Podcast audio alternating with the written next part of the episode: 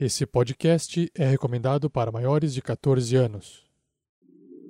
Tarrasque na Bota apresenta Storm King's Thunder, uma aventura do R P G Dungeons and Dragons quinta edição.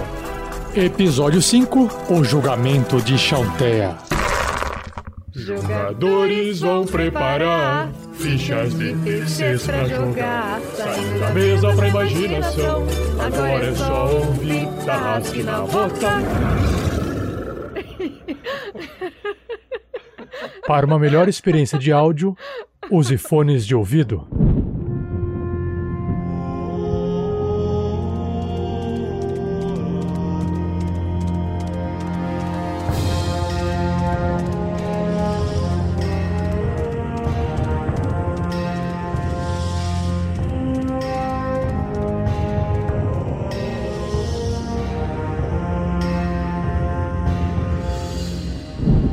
Fala pessoal, aqui é o Pedro Kitete jogando com o Grilo, mister T, o gnomonge que neste episódio espera sair desta bodega da cidade e que o meteoro caia em cima dela e mate todo esse bando de preconceituoso.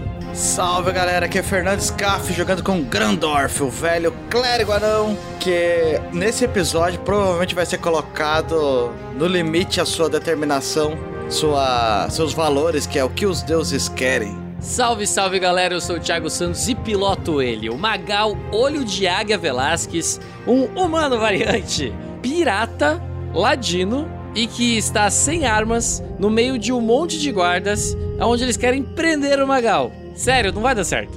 Fala galera, aqui é Vinícius Vaxel e hoje eu estou interpretando Marvolous Vaxel, que está queimando dentro de um templo de uma deusa e que acha que não vai dar certo pra ele esse dia de hoje. Oi, gente, aqui é a Shelly jogando com a Crisales, a paladina meio orc. E não, ninguém precisa se preocupar, eu tenho um plano, vai dar tudo certo, eu acho. E eu sou o Rafael quarenta e sete, o mestre dessa aventura, Storm King's Thunder, a tormenta do Rei da Tempestade. E nesse episódio eu espero que a minha ida pro ambiente, pro julgamento de Chauntea não acabe me levando junto. É porque eu estou me sentindo em outro plano nesse exato momento. Vamos ver como é que os jogadores vão se sentir também. Vão estar comigo ou não vão estar comigo?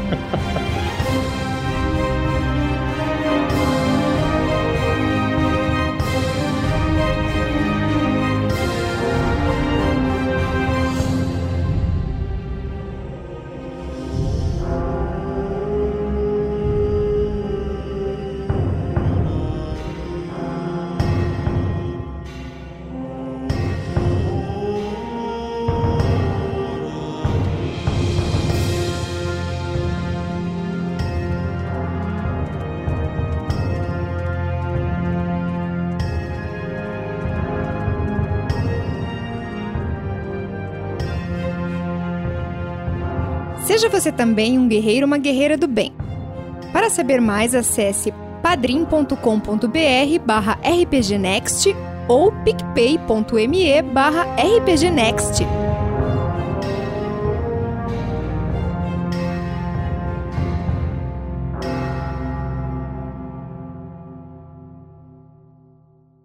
Olá, tarrasqueanos! Aqui é o Rafael quarenta e sete, dessa vez eu sou... o garoto propaganda.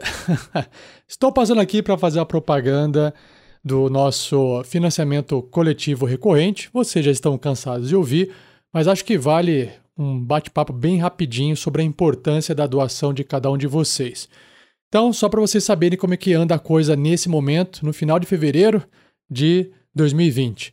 A gente conseguiu, graças ao apoio de vocês, padrinhos, madrinhas, o pessoal que está assinando pelo PicPay, pagar um editor. A gente já começou a pagar um editor desde o ano passado e a gente vinha lutando para isso acontecer desde que o projeto começou. Há quatro anos e meio, imagina!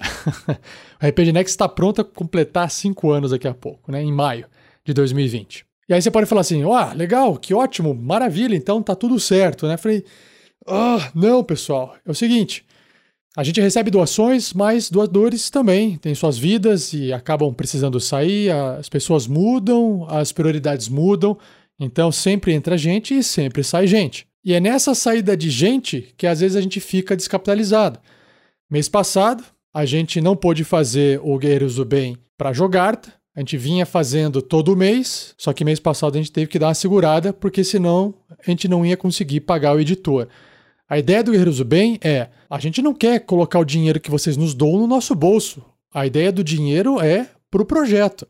E para o projeto crescer, a gente começa a pagar pessoas, pagar a gente para fazer marketing, para fazer edição, começa a pagar o que a gente pode para as pessoas nos ajudarem. E quando o dinheiro sobra, a gente faz o Guerreiros do Bem. E a gente tá conseguindo fazer o Guerreiros do Bem, a gente gosta muito de fazer o Guerreiros do Bem, porque é uma forma de a gente falar que através do R P G a gente também consegue proporcionar uma ajuda para pessoas que necessitam. Eu acho isso muito legal. Então, queria aqui pedir para vocês, né, que estão nos ouvindo, não deixar isso acontecer, não deixar o dinheiro diminuir, para que a gente não tenha que fazer uma escolha difícil que é ou a gente faz o Guerreiros do Bem ou a gente paga o editor, por exemplo. Aí vocês vão ficar sem episódio. A prioridade é entregar conteúdo para vocês. Porque sem conteúdo ninguém estaria aqui nos apoiando, certo? Mas pra gente poder fazer o Guerreiros do Bem, tem que sobrar dinheiro.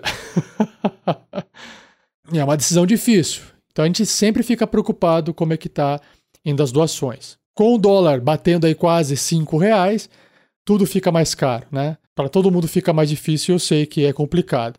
Nossos servidores também são pagos em dólar. Algumas ferramentas que a gente paga para poder jogar R P G são pagos em dólar, tudo vai ficando mais caro. E as coisas no Brasil para a gente vai ficando também mais caro e mais difícil para todo mundo. Mas na verdade, se cada ouvinte doasse um real, dois reais, já resolveria o problema de muita coisa. Claro que não é só para o nosso podcast, é, todo mundo vai falar isso, não é verdade? Mas a gente tem que fazer escolhas e falar assim, puxa vida, eu gosto desse projeto, esse projeto tem futuro, está crescendo e vale a pena. Vou aqui contribuir com um real por mês, pelo Padrim, por exemplo. Ou com cinco reais por mês, através do PicPay. E o mais importante é que você tem acesso, virando padrinho, você tem acesso às recompensas, e uma delas que é bem importante, apesar de muita gente não ligar, é a nossa planilha, chamada Relatório da Casa Mestre, onde eu marco ali dentro quanto dinheiro entrou e quanto dinheiro saiu. E para onde esse dinheiro está indo. Então, a gente é bem transparente em relação ao uso do dinheiro da sua doação. Para que você fique despreocupado e fale assim, ó, estão usando bem meu dinheiro. Inclusive, você tem acesso a essa planilha e você pode deixar comentário e questionar alguma coisa se você falar, ei, o que, que é isso aqui?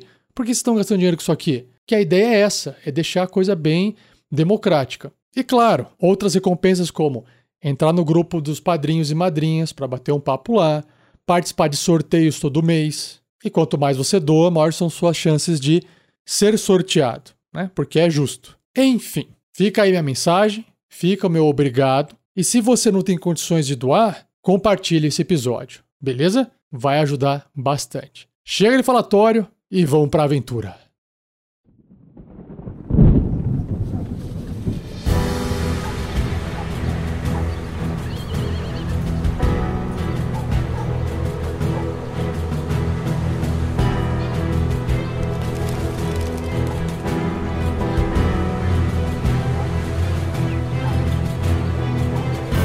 No último episódio, Crisales, Grandorf e Grilo visitaram a abadia na Fazenda Templo Campos Dourados e depois eles foram em direção à taverna, a taverna do Elfo Careca, porque eles queriam conversar com uma tal de Nazaré, Nazaré Dracaris, que talvez tivesse informações principalmente para algumas dúvidas, questionamentos de Grandorf. Disseram que ela possuía uma biblioteca, vários livros, e eles foram lá tentar conversar com ela. Quando o pessoal entrou na taverna e começou a conversar com a Nazaré, de repente, na porta da taverna, que já estava meio vazia pelo horário, apareceu um guarda, o Strog Lâmina Trovão, que na verdade é o capitão da guarda da cidade, com outros soldados acompanhando eles. Ele recebeu uma ordem de conduzir as pessoas que eram uma certa ameaça para a cidade para fora da cidade. Principalmente o Marvolous, que estava em forma de demônio, e ele foi amordaçado e preso com as mãozinhas para que não pudesse fazer magias. Ao mesmo tempo, o Grandorf, que estava sendo mal falado por algumas pessoas da cidade por medo, também estava sendo é, conduzido para fora. E aí a turma começou a comprar a briga junto com os outros aventureiros. O Magal falou que era do Zhentarim e a coisa foi piorando cada vez mais para cima deles. O que virou uma condução é, pacífica para fora da cidade, virou uma discussão. Quase todo mundo puxou a arma, quase rolou uma treta, até aparecer a Ziliang, lá da abadia, tentando conversar com o Strog Lâmina Trovão e oferecendo uma alternativa para que os aventureiros pudessem ficar mais tempo na cidade, ou eles tivessem mais tempo de poder se explicar para a guarda. Vamos ver o que, que vai acontecer nesse episódio, porque a treta está rolando dentro do templo antigo de Chauntea.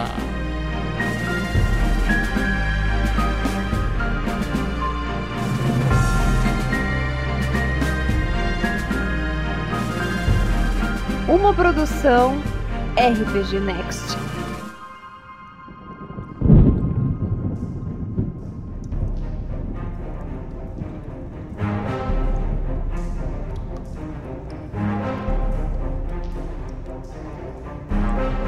Uh, estamos nos turnos dos aldeões, os aldeões que estavam ali de curiosos observando o que iria acontecer.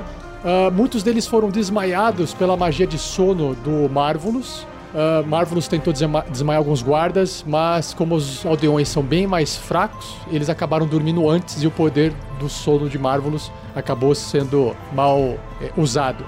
E aí o que acontece é que todos eles ali que estão acordados, né, pelo menos eles saem correndo de volta para a cidade de onde eles vieram. E eles vão correndo e somem da vista de vocês, porque eles fazem um correr e correr, né, um movimento, depois eles fazem o dash. Eles saem gritando, eles saem apavorados com, só com o fato de ter um demônio fazendo um monte de gente dormir na frente deles, né?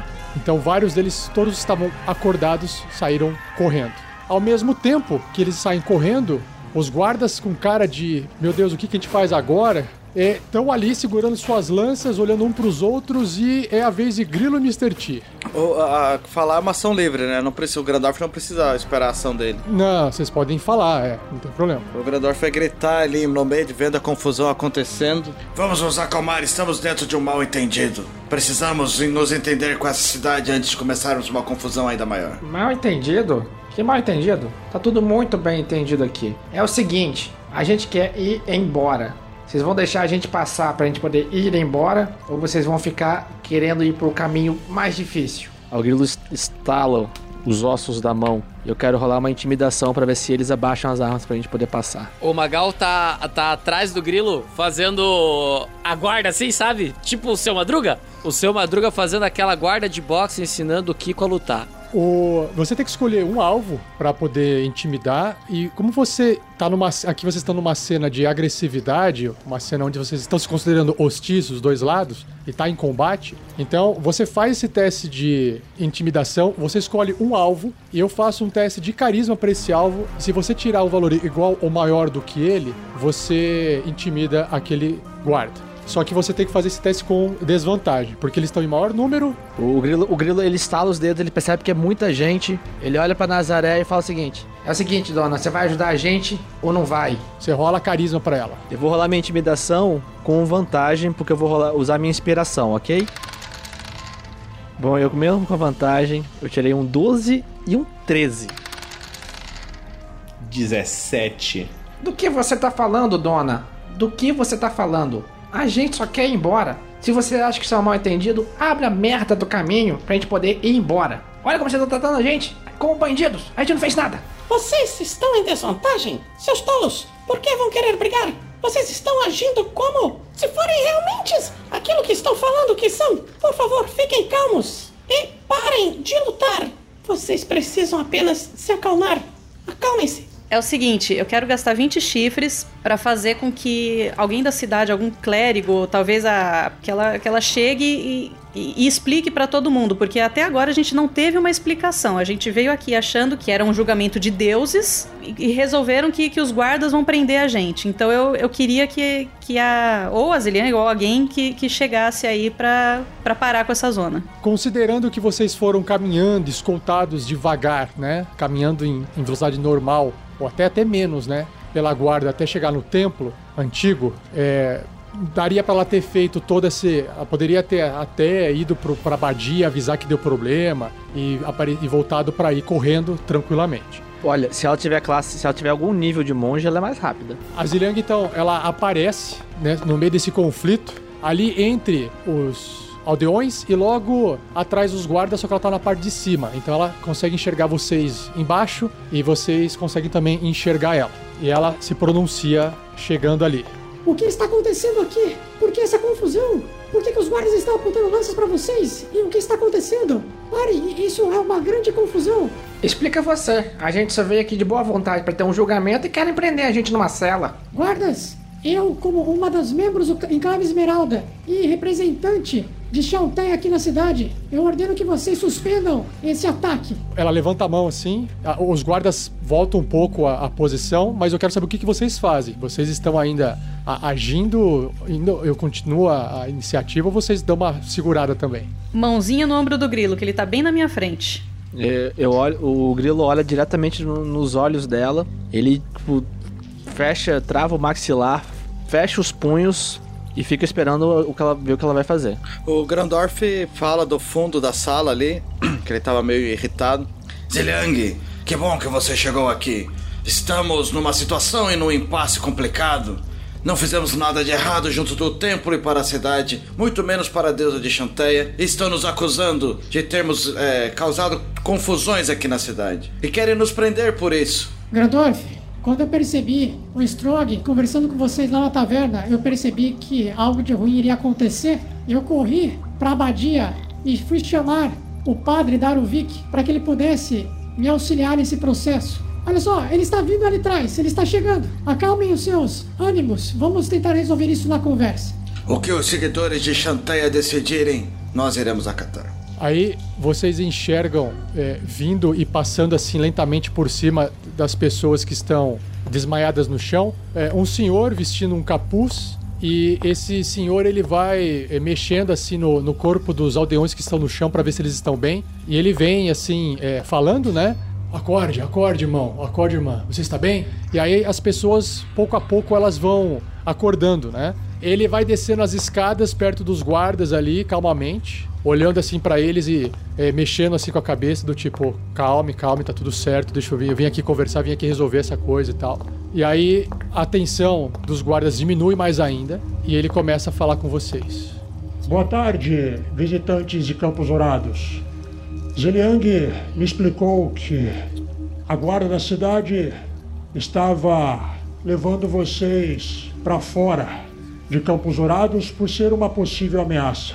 Eu entendo a atitude do nobre Rantanos em dar a ordem para a guarda poder proteger os aldeões dessa cidade quando estamos diante de uma criatura com aparência demoníaca, um clérigo de Talos e um membro Zhentarim.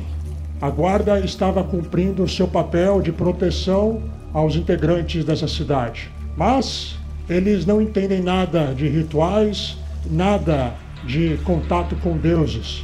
E eu vim aqui para explicar a vocês como ocorrerá o procedimento desse julgamento. E que assim seja então, padre. Por curiosidade, anão, um clérigo de Talos estaria matando inocentes nesse exato momento. O que fez você recusar? O que fez você não agir dessa forma, como todos os outros agem?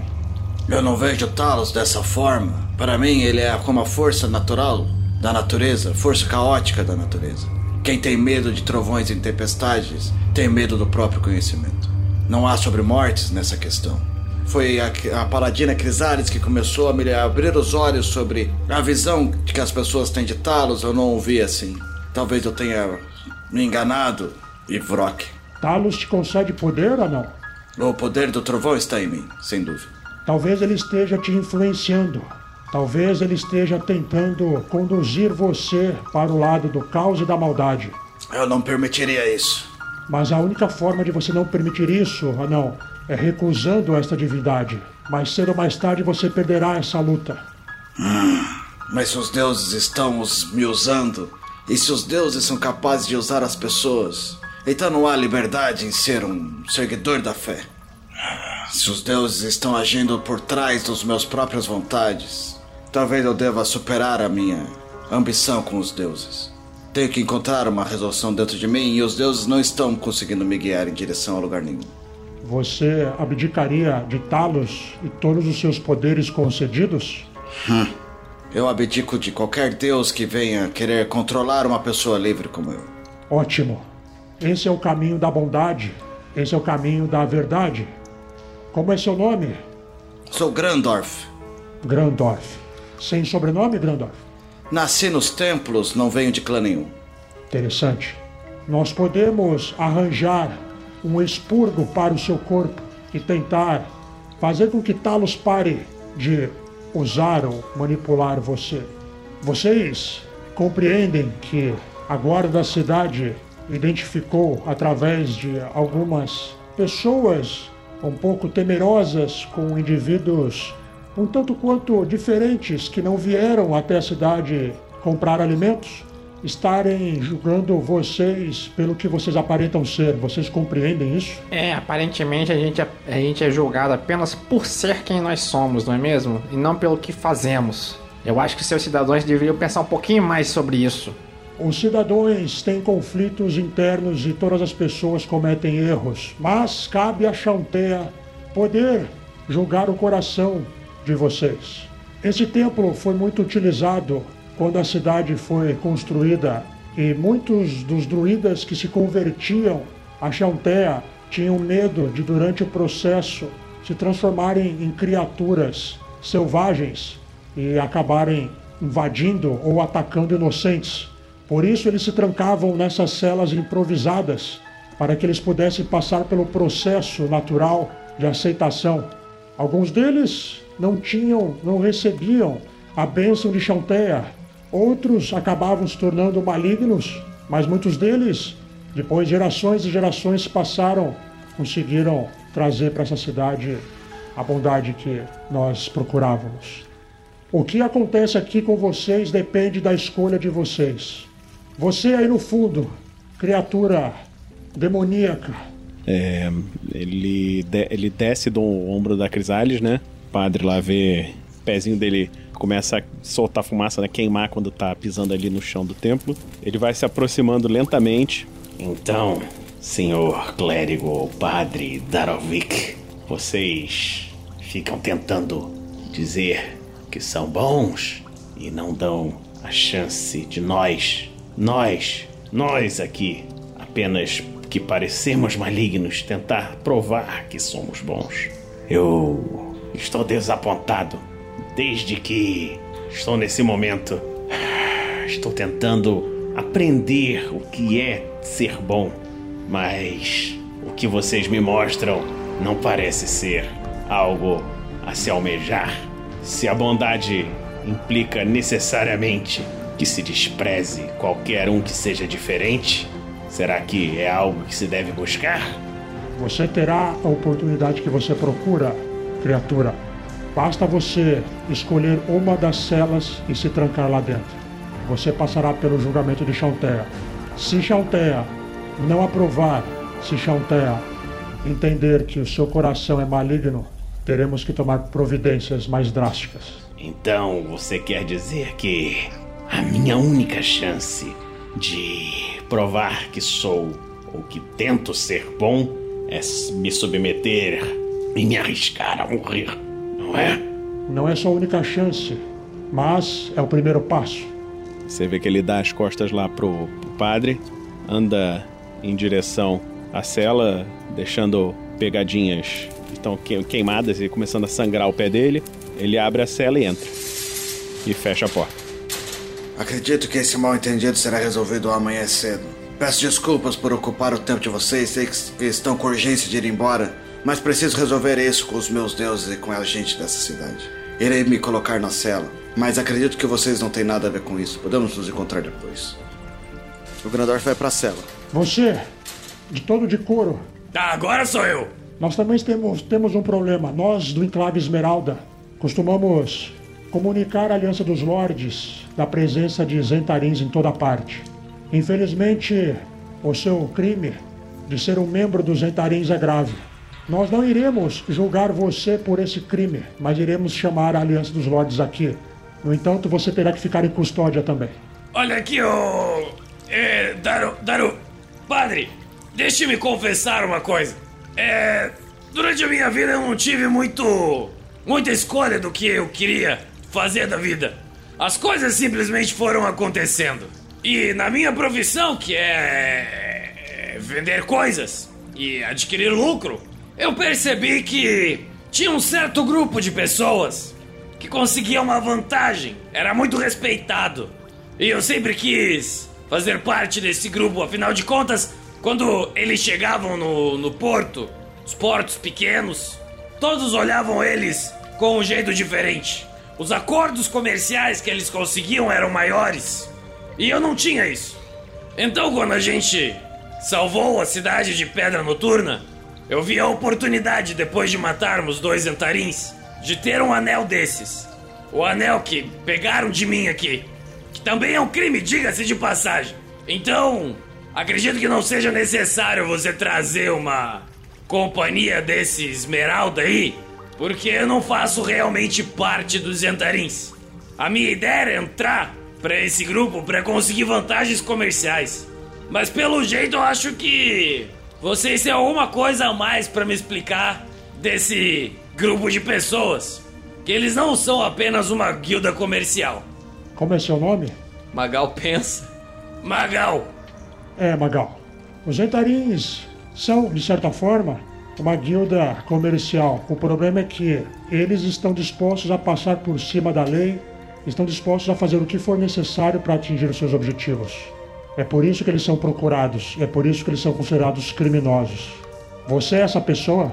Não importa se a pessoa fez alguma coisa ou deixou de fazer. Ela é procurada apenas por usar um anel ou usar uma capa, ou assim como o meu amigo Grandorf, que é julgado apenas por usar um símbolo. É, as pessoas julgam as outras pelos símbolos, pela aparência em que elas demonstram. Isso se chama preconceito. E isso faz com que muitas das pessoas, em muitos casos, acertem em suas decisões e saiam com vida. No entanto, em alguns casos, isso não é bem, vamos dizer assim, calculado. Se você estivesse diante de uma criatura que fosse considerada maligna, violenta, extremamente bem armada e estivesse prestes, talvez, a incitar violência contra você, você não julgaria ela dessa forma? Como seus guardas dessa cidade fizeram contra nós? Os guardas seguem ordens, Magal. Os guardas não estão aqui para julgar. Quem irá julgar vocês é Chauntea. Assim como uma criatura não tá lá para julgar, ela apenas faz o que seus instintos o pedem. A gente fez o que os nossos instintos pediram. Todos os meus amigos entregaram todas as suas armas. Foi o único que neguei, porque já passei por isso outras vezes. Bom, então você não teria medo de ser julgado por Chauntea? Digo que faço o necessário para sobreviver e proteger os meus amigos, aqueles que estão comigo. Isso, a lealdade.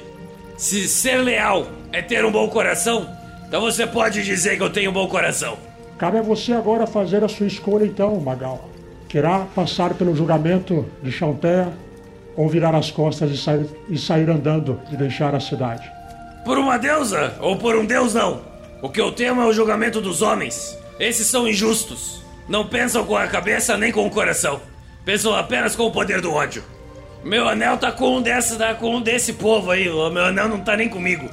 Farei o que o meu amigo Grilo fará, vai fazer. Sigo ele. Ele falou pra confiar nele e olha a situação que ele me colocou. Se eu morrer aqui, pelo menos vou ter uma boa história pra contar. E quem puxar o pé à noite? Capitão, vai pra uma cela. Eu vou ficar aqui. Eu não vou sair nem um milímetro enquanto eles não estiverem prontos. Enquanto Grandorf, Marvolous e o Capitão não estiverem prontos. Depois desse julgamento que vocês estão falando da deusa aí. Mas tenha certeza de uma coisa, padre. Depois do julgamento dessa deusa, a gente vai embora desse lugar. E você deveria dar ensinamentos melhores. Passar sermões melhores. Pro povo da cidade olhar um pouquinho mais pra dentro. Vocês realmente acham que cinco, cinco pessoas iriam vir, invadir e causar caos? Uma cidade que tem mais de mil soldados. Olha pra gente, tínhamos quase nada. A gente entregou as armas, viemos de bom coração, de bom grado, Conversamos com um monte de gente ali sem causar nenhum problema. Fizemos negócios.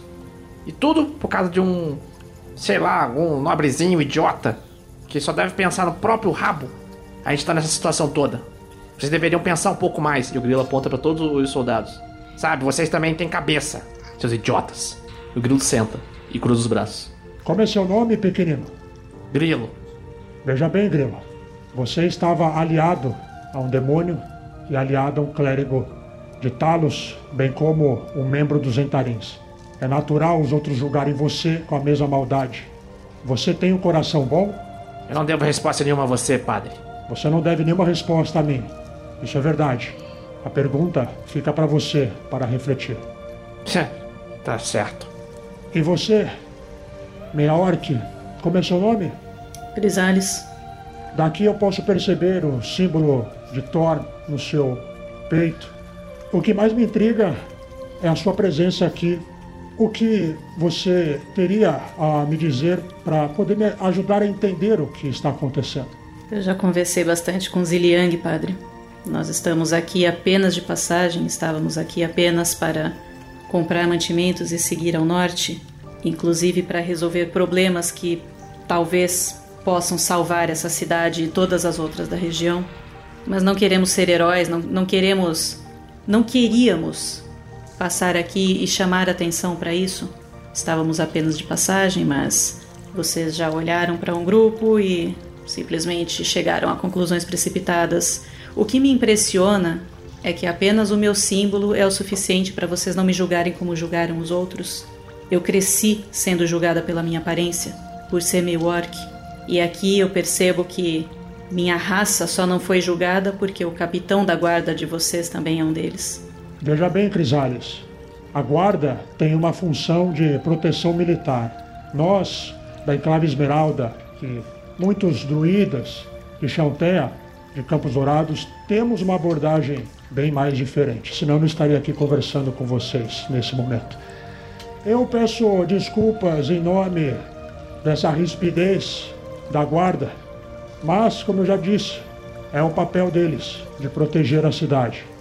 Aí a, a Ziliang, você olha a Ziliang olhando ali em cima, meio assim, balançando a cabeça, com um pouco assim, meio que desaprovação, assim, sabe? Desaprovação pela questão do, da, do, dos guardas serem é, uma segurança para a cidade, né? Realmente, uma segurança para uma cidade onde só tem planta. Ah, é que você não entende, Grilo. Campos Dourados é o celeiro de toda essa parte norte. Ela é muito visada para poder fornecer alimento para pessoas, criaturas que vêm em busca de alimentos. Olha só, padre, o senhor já falou pra caramba, os meus amigos estão convencidos, estão nas celas. A gente vai ficar aqui, até amanhã. Ah, e por favor, pode levar todo esse bando de idiota que vocês chamam de guardas aqui. Na verdade, eu vou conversar com o Strog Lâmina Trovão. Ah, você vai conversar com o capitão da guarda? Então faz um favor pra mim, pode mandar ele a merda. Eu acho que talvez você possa reconsiderar o julgamento de Chauntea, Grilo. As pessoas estão contando com a bondade de vocês. Elas se sentiriam um pouco mais... Se sentiriam um pouco mais calmas em saberem que ah, nossos visitantes eh, bastante diferentes não vieram aqui para causar o mal. Olha só, a gente atacou alguém? Não é uma questão de atacar, Grilo. É, foi o que eu pensei. O senhor quer conversar, né? É o seguinte, você quer deixar alguém aqui para ficar vigiando a gente? Deixa aquela moça ali, tá? Ela conhece a gente. Não, sim. Ziliang, ela tem a liberdade para poder fazer o que ela bem entender. Então, se você quiser ficar alguém aqui, o senhor com certeza deve ter várias coisas, vários sermões para dar, não é mesmo, né? Sei lá o que o senhor faz. Eu não entendo nada de religião. Mas pelo menos ela foi uma pessoa que, diferente de todo mundo aqui, aparentemente, pensou antes de agir. Eu não vou julgar o seu rancor, uh, o seu julgamento sobre a cidade, sobre a guarda, sobre os aldeões. Cada um vai ter que lidar com o rancor que tem no seu coração e não cabe a mim fazer isso. Se você precisar de conselho, se você precisar conversar, saiba que o templo está aberto para todas as pessoas. Saiba que pode me procurar para conversar, saiba que irei ouvir você. E aí, com essa fala, o padre olha para Ziliang.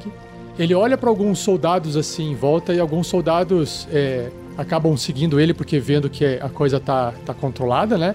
Os aldeões, eh, os que estavam dormindo continuam ali, eh, vão acordando e vão, e, vão, e vão saindo. Mas basicamente a Ziliang eh, resolve ficar um pouco ali com vocês, enquanto o padre ele vai se afastando, alguns guardas vão, vão caminhando. E a Nazaré, eh, ela tá ali. Ah, Ziliang, creio que está com tudo sob controle. Vou me retirar também.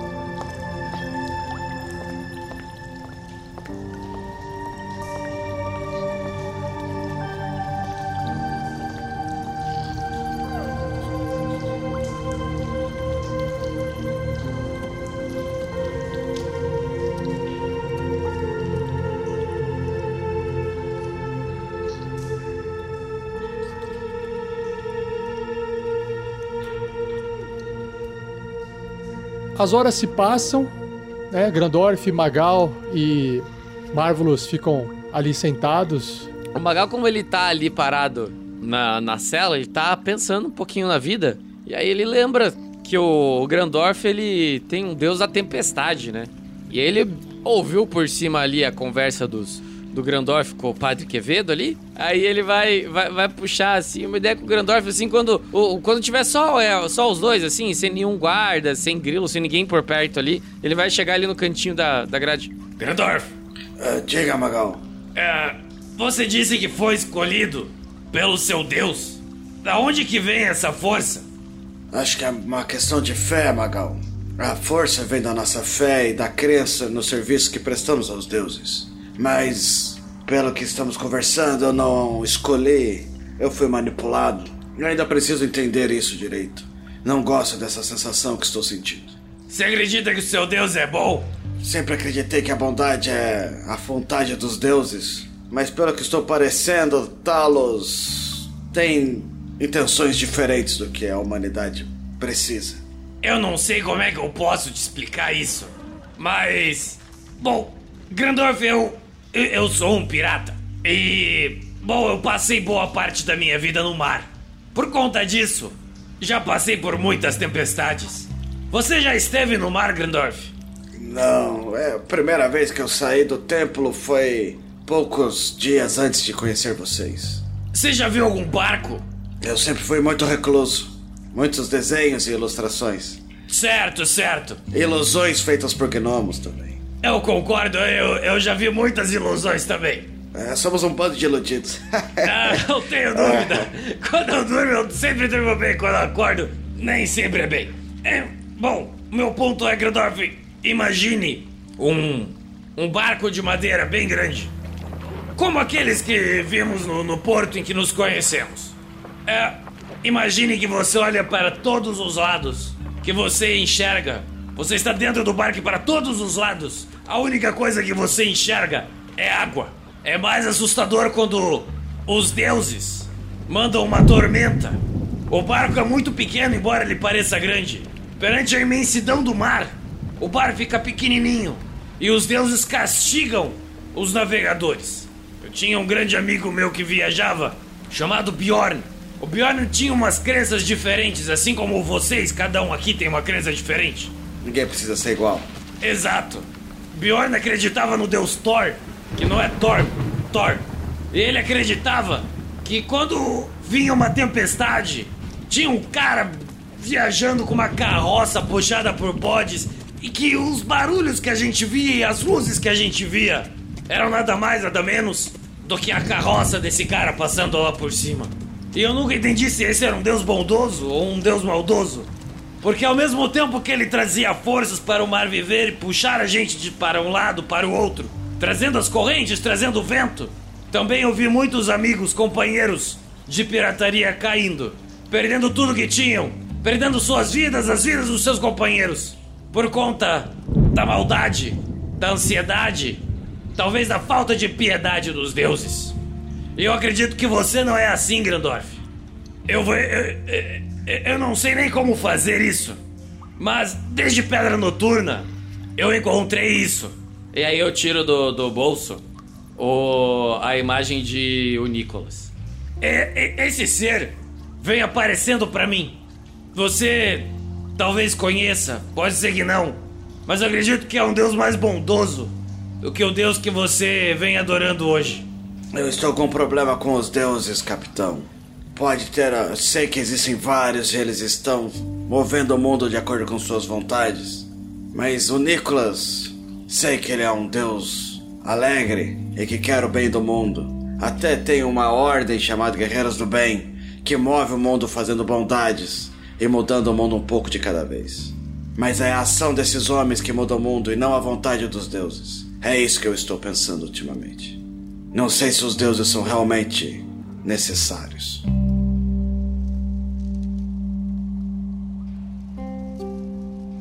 Eventualmente, com o tempo passando, a Ziliang conversa com a Crisales. Crisales, confio no julgamento de Thor, confio na sua presença de espírito aqui nessa hora de dificuldade. Mas tudo vai correr bem. Eu preciso retornar à abadia onde... Ah... O padre me aguarda nos procedimentos e qualquer auxílio espiritual que ele necessite ou esteja buscando agora. Você ficará bem aqui?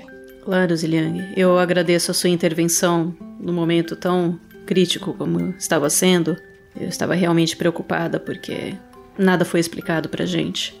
Mas se essa é a vontade dos deuses, como Grandorf sempre diz, nós vamos aguardar até amanhã. E depois acredito que partiremos dessa cidade. Bom, espero que você encontre o que você estiver procurando. Todos vocês. Pra, o padre Daruvik provavelmente já acionou o procedimento para iniciar o julgamento de Chauntea. Logo, logo alguém aparecerá. Não se assuste, tá bom? Aí ela sai.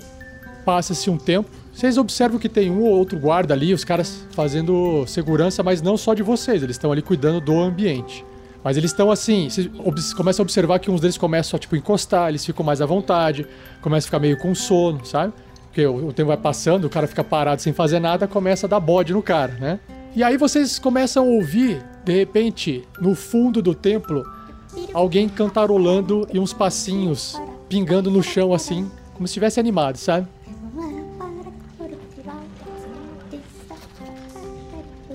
E o Grilo, essa voz começa a ficar, ela é familiar pra você. De repente, descendo as escadarias, uma criatura do mesmo tamanho de Marvolous, com a cabeça, um chapéu de cogumelo, um sapinho no ombro, você enxerga a Sevembra, aquela moça que, que te vendeu o mapa, que ela era ranzinza assim tanto quanto o Grilo. Opa! Cheguei! E aí, lembra de mim? Grilo, seu nome, não é? Isso, é assim. Olha, quando eu vi você passando lá na minha lojinha, rapidamente eu vi o seu cabelo muito, muito mal cortado. Depois que eu fiquei sabendo da treta toda que vocês tiveram, resolvi fazer um agrado pra você. Olha só, segura só essa sementinha aqui. E ela te joga uma semente. E o que que é isso? Ah, experimente, Grilo, experimente. Vai ser uma delícia, você vai adorar, tenho certeza. O Grilo olha pra ela, olha pra Crisales. Acho que deu.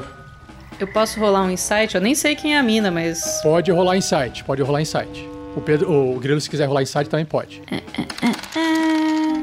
Putz, vai fundo, Grilo. Tirei oito. Vamos lá, vamos lá. O Grilo tirou onze. É, ela me deu um mapa, no final das contas. Por um preço camarada, por assim dizer. Bom? Hum... Hum, tem gosto de amendoim. De repente, magicamente, o cabelinho do Grilo volta ao estado original que era antes, moicano. Puf, que engraçado. Meu cabelo. Gostou? Olha, moça, a melhor notícia do dia. Foi tão ruim o dia de hoje. Vai melhorar. Eu trouxe umas ervinhas aqui. Vocês vão participar do julgamento de Chauntea aqui fora? Vocês vão querer dar essa viagem muito louca ou não? É, Grilo... Eu entendi errado ou ela quer que a gente também seja julgado? Pelo que eu entendi, a gente, pra participar do julgamento, tem que tomar alguma coisa. Bom, vai fazer o seguinte, vão pensando aí, porque eu tô vendo ali que já tem três que decidiram fazer esse julgamento, eu vou lá dar uma adiantada neles, tá bom? Vou lá dar uma adiantada neles. Campos Dourados são campos de fofoca intermináveis, aparentemente. Você aí, ô pequenino, é, demônio, é, sei lá, é, Marvolous, né? Tá, tá acordado? Tá me ouvindo? Eu acho que ele dormiu. Tem mais de algum... Tem muito tempo que ele tá em silêncio. O único jeito de ficar assim é dormindo. Você... Ela olha lá, vê que tá... Tá escura a cela, né? E ela só sente um cheiro de queimado. Ah, não há problema. Eu faço aqui fora mesmo, abano com a minha mãozinha e dá tudo certo. E aí vocês observam ela tirar várias ervas assim, colocar no chão e começar a ter a fogo, aquela coisinha de fazer fogueira assim. Aí começa a subir uma fumacinha meio esverdeada e ela começa a soprar assim pra dentro da cela do, do Marvolous. Eu acho que esse aí vai mais rápido. Se é pequeno, faz efeito mais rápido. Lá, lá, lá, lá, lá, agora vamos para o anão, anão, anão, anão. Ah, o Grandorf estava de olho fechado, meio orando. Eu, desculpe, desculpe, estava preso em meus pensamentos, estou bem, sim. Bom, oh, Grandorf, seu nome, não é mesmo? Sim, sim. E você, quem é? Ah, sou Sevembra, Sevembra Folha Caída, a dona da lojinha lá da entrada. O amigo de vocês passou lá e levou o mapa. Ah, sim, ele comentou, falou que você era uma pessoa muito peculiar. Que isso? Muita, muita bondade desse homem. É, bondade, sei. Você prefere mastigar ou prefere respirar? A gente tá falando de um dois ou estamos falando de salgadinhos? Na verdade, você precisa estar em contato com essas ervas aqui pra poder... Ah, por favor, por favor. Tome, você pode mascar? Se você quiser que eu faça uma fumacinha pra você, eu também posso, sem problema nenhum. Tome esse pedaço aqui. Ele, o Grandorf pega, coloca no, na, na gengiva e começa a mastigar. É um pouco amargo, Grandorf, mas logo, logo você vai ver Chauntea diante dos seus olhos.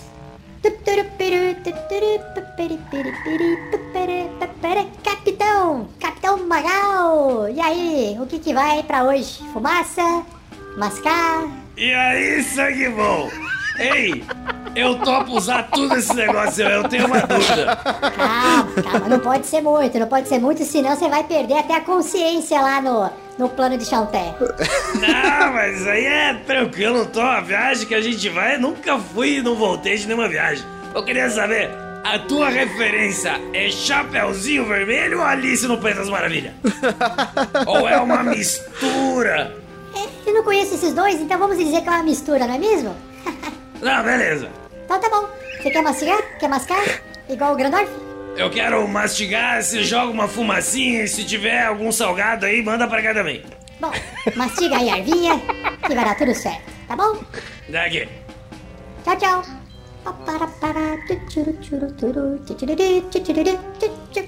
Ei, Crisales, ei, Grilo. É, meu papel tá terminado aqui, logo, logo, esses três aí vão capotar.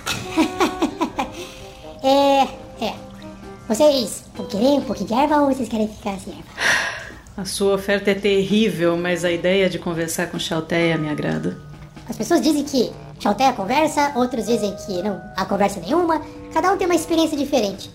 Vocês estão com vontade?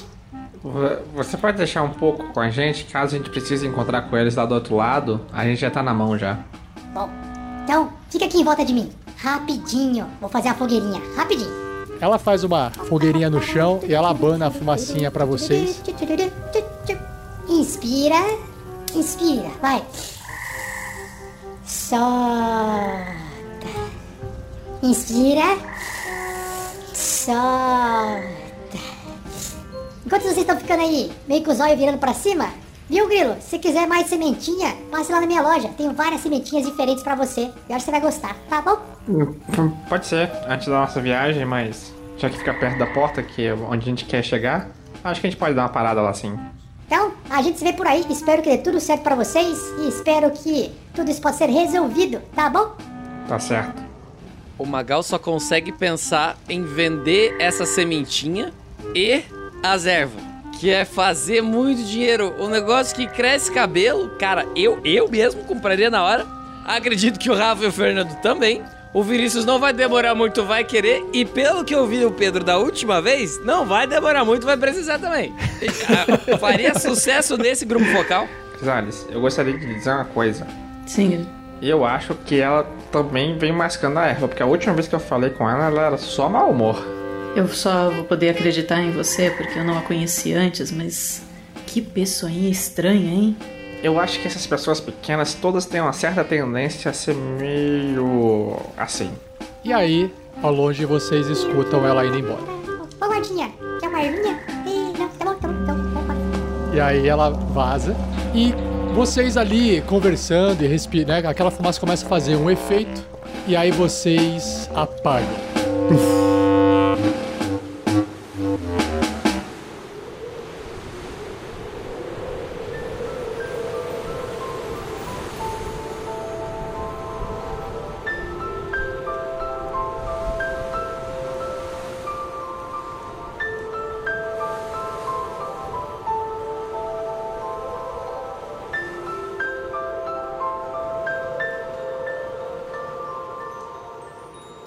Marvolous, você de repente abre os olhos, você ainda é um demônio, e tudo que você enxerga é um céu azul, um sol muito forte, e você está dentro de uma plantação de trigo. Você enxerga isso até onde o infinito do seu, da sua visão alcança, para todos os lados.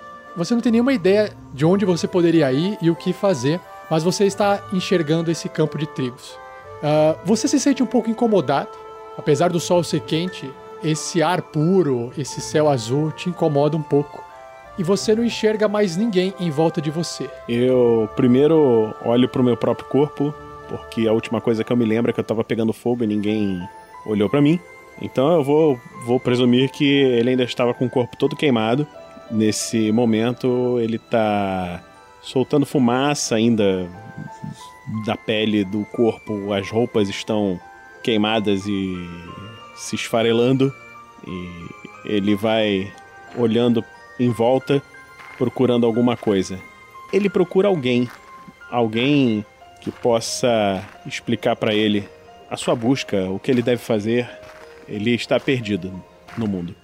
Grandorf, você acorda no mesmo cenário, sozinho. Ao longe, num campo de trigo, você vê alguém andando. É um vulto. Está muito longe, você não reconhece. É o único movimento que eu vejo. O Grandorf caminha em direção ao vulto. Você vai caminhando em direção ao vulto e você começa a perceber a, a silhueta. O que que Grandorf espera enxergar? O Grandorf espera enxergar é, Talos, porque ele sente uma necessidade de entender o que está acontecendo. Mas talvez ele encontre a Irestia lá. Você vai se aproximando. Parece ser um homem de costas, vestindo um manto. Quando ele se vira, é um senhor com um tapa-olho. Ele olha pra você e fica te encarando. Grandorf olha... É, primeiro desvia o olhar, envergonhado, mas depois olha de volta com um pouco de fúria. O que está acontecendo? Achei que você estava me guiando para mudar o mundo, para fazer uma diferença. Mas só trouxe problemas para mim e para os meus amigos. O que quer de mim, Talos? Por que fez isso? Grilo, você acorda num campo também de trigo. Você olha para todos os lados, não vê ninguém. Só que você enxerga ao longe um vulto olhando um pouco para baixo. Parece que ele está conversando com alguém, mas não tem ninguém na frente dele. Eu me aproximo desse, desse vulto, tentando enxergar com quem que ele está falando. Quem que o Grilo espera enxergar? Bom, o Grilo sempre procura as respostas que vão guiando a vida dele, que são sempre os sonhos que ele tem, que levam, que vão guiando ele de uma maneira não muito clara. E ele vai sempre perseguindo esse caminho. Então ele espera que esteja no caminho certo. E se alguém que ele encontrar tiver melhores respostas, mais certeiras, pode ser essa pessoa. Quando você se aproxima, aquela pessoa quando vira o rosto pra você, você percebe que é seu mestre. Mestre, mas... Como? Eu... Eu vi que você havia partido. Ele olha e ele encara você com um meio sorriso no rosto. E também, ao mesmo tempo, uma preocupação na expressão. Mas ele não conversa com você. Você não sabe se é uma visão ou se realmente a pessoa está ali. O Grilo, ele olha para os lados. Isso é real? Magal, você também se encontra num campo de trigo infinito. Céu azul, o sol quente. Você enxerga apenas um vulto no meio da plantação. Ah, ah, deduzo que não é meu barco.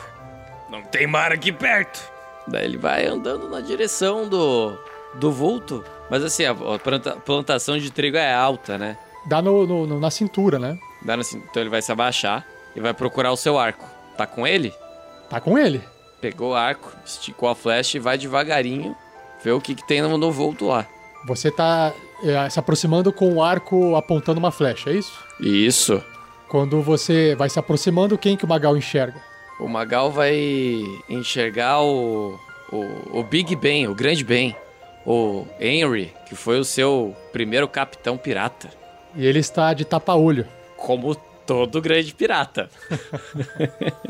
Ele olha para você de longe, mas não tem nenhuma reação. Bota o arco nas, nas costas, levanta e vai andando na direção do Big Ben. Não tenho certeza se você ainda tá vivo. Mas como ainda não atirou nada em mim, pode ser que esteja morto e tenha ficado bom. Talvez aquele negócio tenha batido de verdade. Aí ele tenta encostar no, no Big Ben. Vai, vai tentar botar uma mãozinha assim pra ver se é de verdade. Se for verdade, ele vai dar um abraço. Você sente que é de verdade e você consegue dar um abraço. Ah! Sabia que você não ia morrer à toa. Se bem que toda morte é à toa. Mas você entendeu? Ele não responde. E é um momento de pura felicidade pro Magal. Lembrem-se que ele perdeu todas as pessoas que ele conhecia, que, que né, era toda a tripulação dele. A única pessoa que sobrou era o Grilo, que nem da tripulação era. Todo o resto morreu. É a única pessoa que ele conhece que tá viva ainda, aparentemente, que navegava com ele. Então, Magal, de repente, você começa a olhar pros lados, você começa a enxergar mais pessoas, pessoas da sua antiga tripulação, olhando pra você. E todo mundo, assim, sorrindo, como se tivesse... Que bom que você está aqui. E aí eu começo a ficar preocupado. Eu não sei se vocês todos morreram ou se vocês todos sobreviveram. Mas tragam o meu rum, tragam o meu uísque. Crisales, você, no campo de trigo, você olha em volta e de longe você enxerga várias pessoas, umas sentadas, outras em pé, e parece que elas estão bebendo e comemorando. Eu vou naquela cena clássica de andar no meio do trigo, passando a mão assim por sobre o trigo, e vou me aproximar desse grupo. Quando você se aproxima, eles continuam bebendo e fazendo essa festa, mas não percebem a sua presença. Ninguém percebe a minha presença. E eles estão no meio do campo de trigo. Ninguém percebe a sua presença. Eu olho em volta pra ver se tem mais alguém, porque me prometeram Chauntea. Quem é que você procura? Eu procuro Chauntea, foi, foi o que me prometeram. Mas pro lado dessas pessoas bebemorando, você observa uma moça que está portando alguns tuchinhos de trigo, assim, ela tá andando, ela vai jogando umas sementes, assim, pra cima, ela tá um pouco mais distante, e ela tá como se estivesse trabalhando a parte dessas pessoas que estão bebendo. Antes de me encaminhar pra ela, eu vou perguntar pra essas pessoas, o que vocês estão comemorando aqui no meio de um campo de trigo? Quando elas olham pra você, parece que elas enxergam através de você.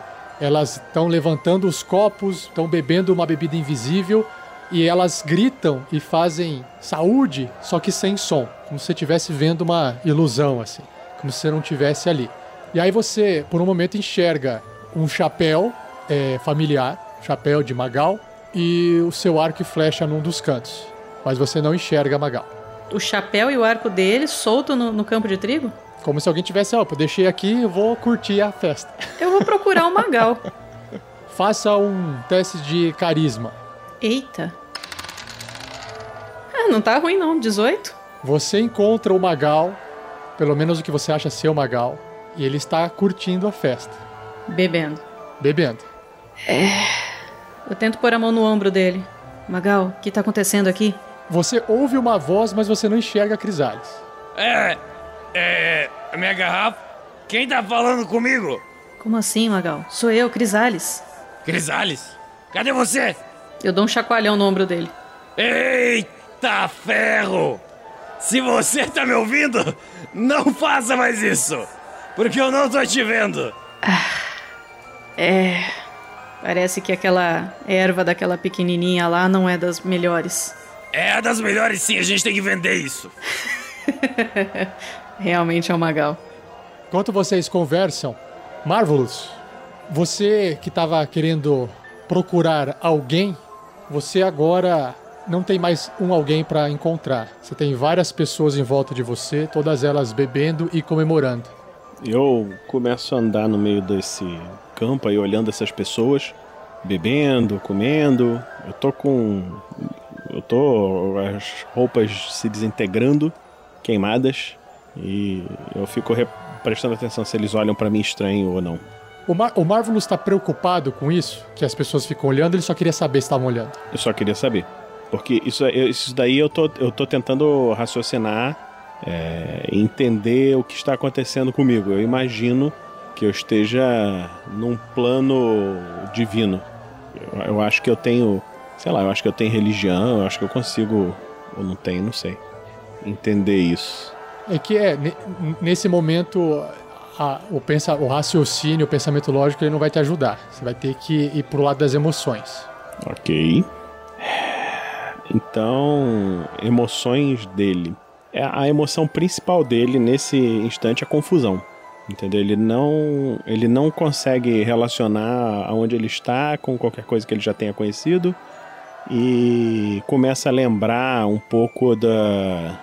de momentos de uma outra vida, de um outro estágio em que ele vivia em algum lugar assim. E esses momentos ficam se alternando confusamente na sua mente entre campos de fazenda, é, rios bonitinhos, crianças correndo e lagos de fogo e pessoas sendo torturadas. Então, de repente, essas pessoas que estão em volta... Você olha, você vê que elas agora não estão mais gritando de alegria, elas estão gritando de dor. Que parecia ser um, um rio que tinha ali, que alimentava a, a água das plantações em volta, vira um rio de lava. E as pessoas estão sofrendo, e elas estão como se fosse dentro de uma caverna. É, eu tô, eu tô vendo isso então, pessoas sofrendo ali. Você tá vendo esse sofrimento de todo mundo em volta. Eu lembro das pessoas que andavam andavam junto comigo, do, dos outros seres de, de antes, e o que que eu reconheço disso? É, você tá vendo gente genérica gritando de dor, queimando na lava. O Grandorf, quando você tava diante daquele, daquela pessoa com tapa-olho que ficou olhando pra você de forma séria, a... aquela pessoa, ela deu um passo, passou por dentro de você, e quando você se virou pra olhar ela, ela na verdade era um pirata, por causa do tapa-olho, você achou que fosse Talos, e esse pirata tá, tava, passou a comemorar bebida, festa, e de repente o, o, o campo de trigo vira na verdade um lugar inóspito, sem vida, com rios de lava, e essas pessoas estão gritando e pegando fogo. O Grandorf tenta ajudar a pessoa mais próxima ali. O que está acontecendo? Você precisa de ajuda? Uma camisa, sei lá, para bater em cima, assim. Apagar o fogo da pessoa. Você consegue apagar o fogo daquela pessoa. Você se sente bem por ter feito aquilo. Ele quer ajudar a próxima, na verdade. O que está acontecendo aqui? Que tipo de provação maluca é essa? Onde eu estou? Ele vai correndo para a próxima pessoa com a camisa. Grilo mister T, você observa essas pessoas pegando fogo num rio de lava. E você vê que tem uma pessoa que tá ajudando essas pessoas pegando fogo. Eu reconheço alguma dessas pessoas? As pessoas que estão pegando fogo não, mas quem tá ajudando as outras, você tem um sentimento por aquela pessoa. Você imagina que é algo próximo de você. O, o grilo parte em corrida pra aproximar dessa pessoa, toca, tenta tocar o ombro dela. Ei, você, o que tá acontecendo aqui? Isso é real? Quem são essas pessoas? Eu não sei. Elas estão pegando fogo. Tá bem. O, o, o grilo corre e tenta tirar as pessoas do da lava. Eu, eu, eu não sei o que está acontecendo aqui. Ajude aquelas lá, vamos trazer elas para junto. Talvez podemos sair daqui. É, vocês dois estão fazendo isso. E Magal, você tá na mesma cena agora, todo mundo pegando fogo em volta. Aquela festa que você estava curtindo agora virou um pesadelo. E você enxerga duas pessoas tentando ajudar outras duas pessoas, ou várias pessoas que estão pegando fogo. Crisales, você tá me ouvindo ainda? É claro que eu tô, Magal. Crisales, você tá vendo isso? Fogo, fogo por todos os lugares! Quando você vê, ajude! Tem duas figuras tentando ajudar outras duas figuras, ou elas estão se engalfinhando, não consegui entender, estou indo para lá! Siga a minha voz! Vai em direção às pessoas que estão se pegando fogo, se tentando se apagar, não, ele não entendeu ainda o que, que tá rolando.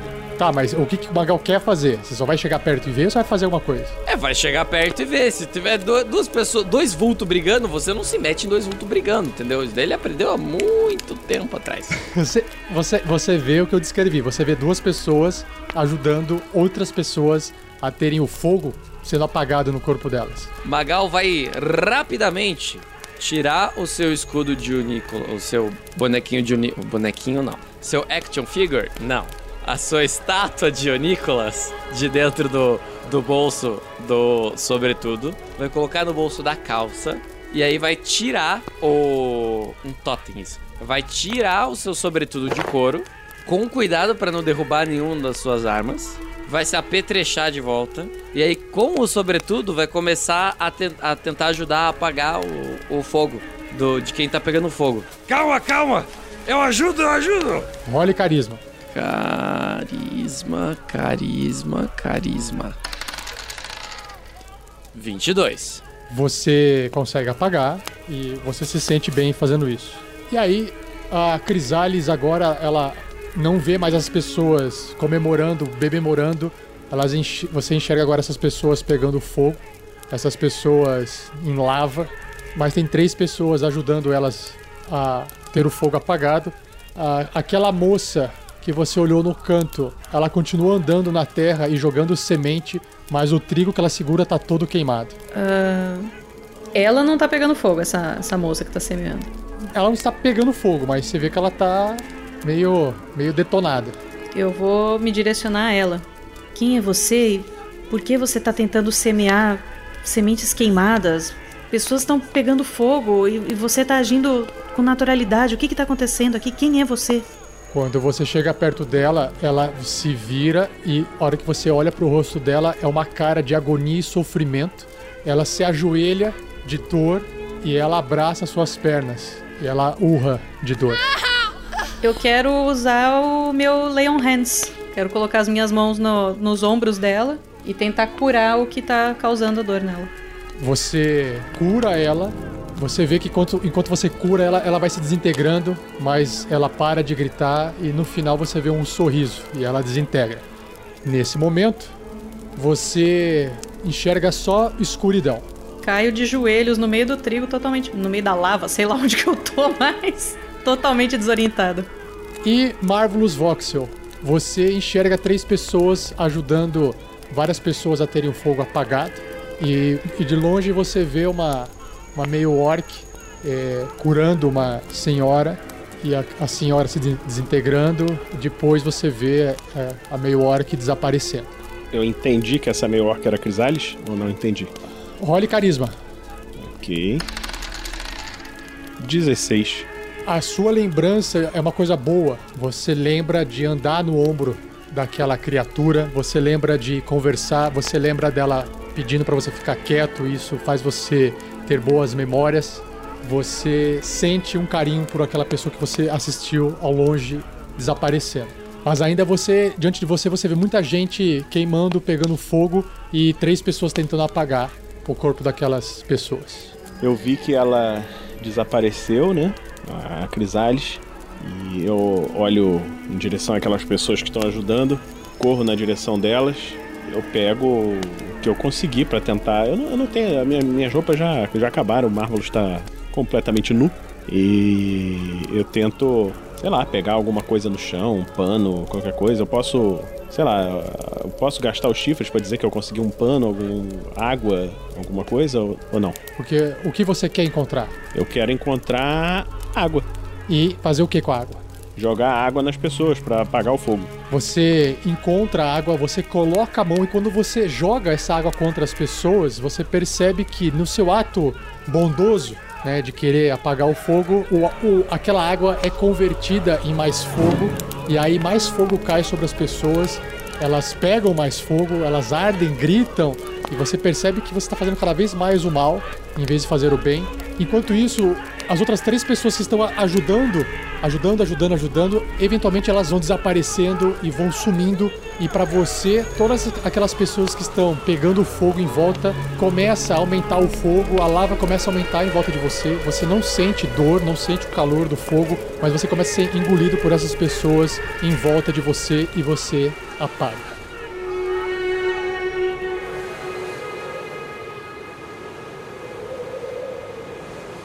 Depois de vocês não sabem quanto tempo passar, vocês abrem os olhos e vocês se encontram de volta dentro do templo de Chauntea, o templo antigo. Grilo tá ali. Grilo, você tá cansado, você sente o corpo um pouco febril. Crisales também, Grandorf também. Magal também. Todos vocês acordam.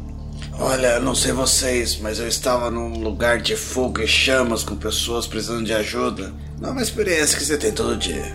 Aparentemente não foi um sonho, Grandorf. Foi uma visão ou uma ilusão coletiva, talvez. É, mas eu estava sozinho lá. É. Essa, essa, é, eu, eu retiro o que eu disse. Essa erva não é boa. Eu vi a Crisales. Eu ouvi a Crisales. Eu vi os meus marujos. Depois eu vi tudo pegando fogo. Peraí, todos sonharam com a mesma coisa? Eu sentia alguma coisa. Eu sentia que estava ajudando alguém que era... que eu conhecia, mas eu não sabia quem era. E o Marvolous? Marvolous, como é que você tá?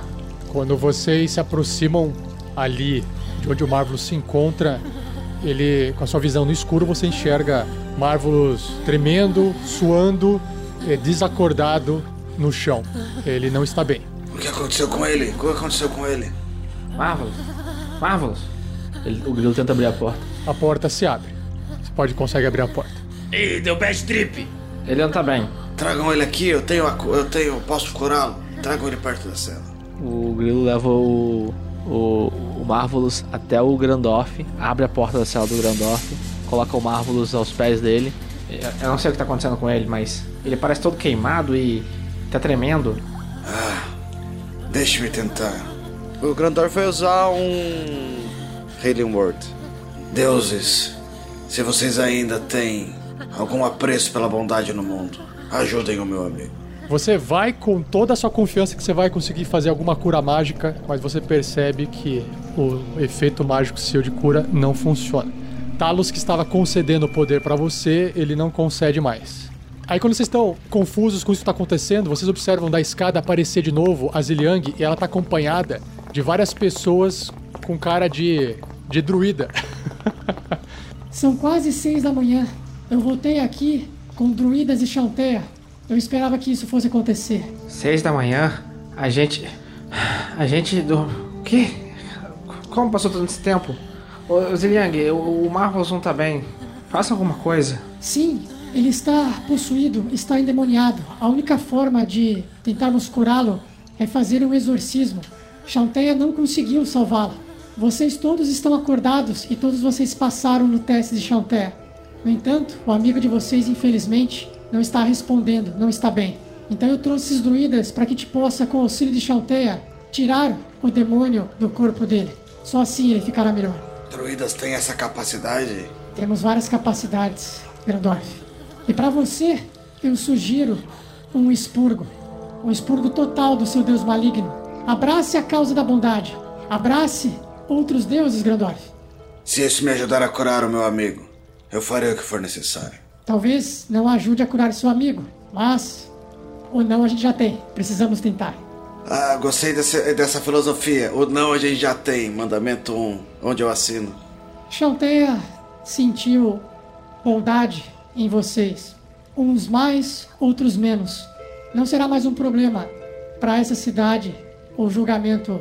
Eu vou espalhar a boa notícia, mas não temos tempo a perder. É melhor aproveitarmos o sol da manhã nesses últimos dias de inverno, antes que Chauntea perca sua força no inverno. Ela fica fraca, mas vamos aproveitar ainda esse tempo de luz. Grandorf, traga Marvolous pra cá. Venham, todos vocês. Temos um local para executar esse ritual. Estamos liberados de nossa prisão? Chauntea os liberou assim que vocês voltaram. Grandorf pega o Marvolous no colo. Então vamos logo. Marvolous precisa de ajuda.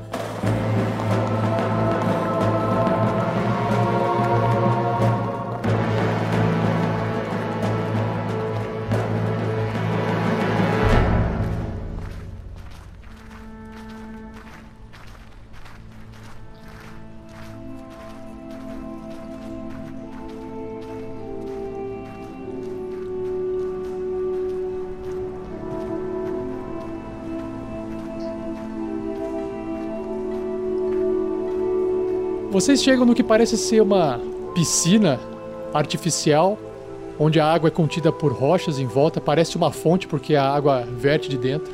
Todos os druidas que estão em volta, eles estão vestindo mantos druídicos, mas vocês percebem que por baixo eles não vestem mais roupa alguma. Eles olham assim para vocês. A Ziliang pergunta assim para o Grandorf: Grandorf, você acha que o expurgo de Talos do seu corpo vai conceder poderes a você de ajudar o seu amigo Marvolous? Ou você acha que devemos tentar expulsar o demônio de Marvolous? Acredito que Marvolous precisa mais de ajuda do que eu. Então, por favor, entre lá dentro da água e ajoelhe-se. Se você diz... Ele vai caminhando até o meio da água e se ajoelha.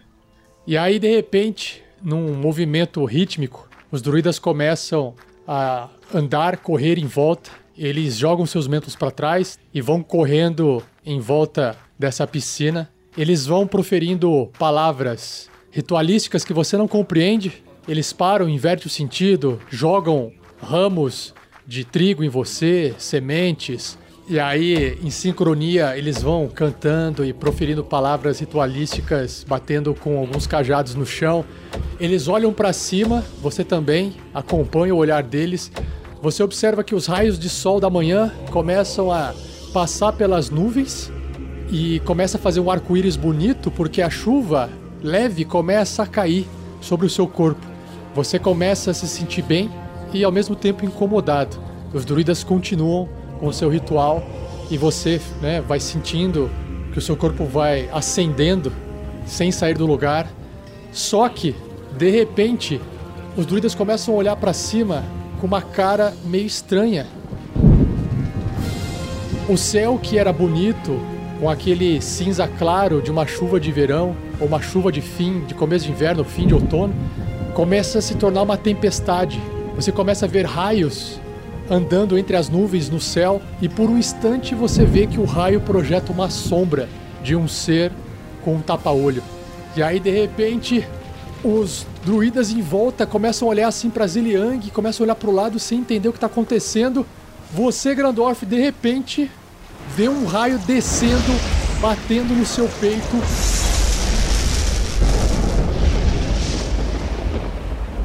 O raio bate no peito de Grandorf, explode, tipo... Vocês veem aquele clarão e, de repente, quando o clarão passa, vocês enxergam o Grandorf flutuando de costas, inconsciente, na água. E no peito dele, vocês enxergam ainda brilhando, como se a pele tivesse sido queimada, três raios que estão apontando para o centro, bem no peito dele.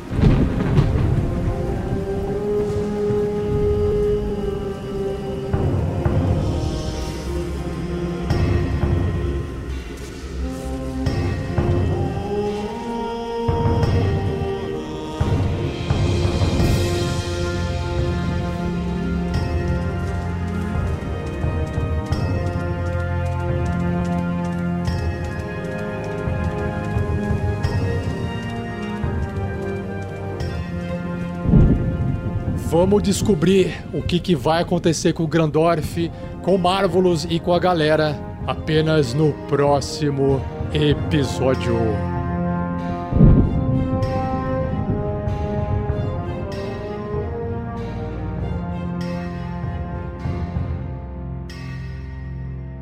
E assim se encerra mais um episódio, mas não vai embora, pois agora vocês ouvirão o Pergaminhos na Bota. Fala, Tarrasquianos! Curtiram o episódio? Espero que sim!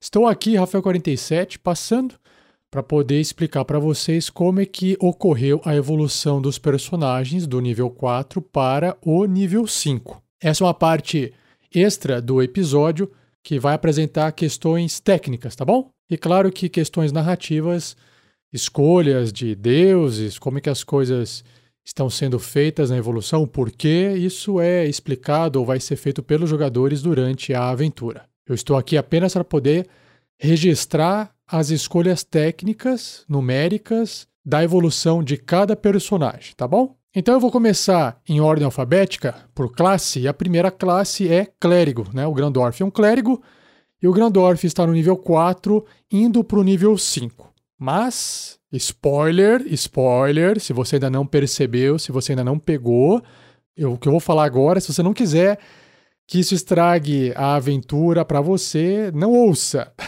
Estou avisando. O Grandorf está indo para o nível cinco e ele vai pegar um nível de druida. Então, ele está fazendo multiclass.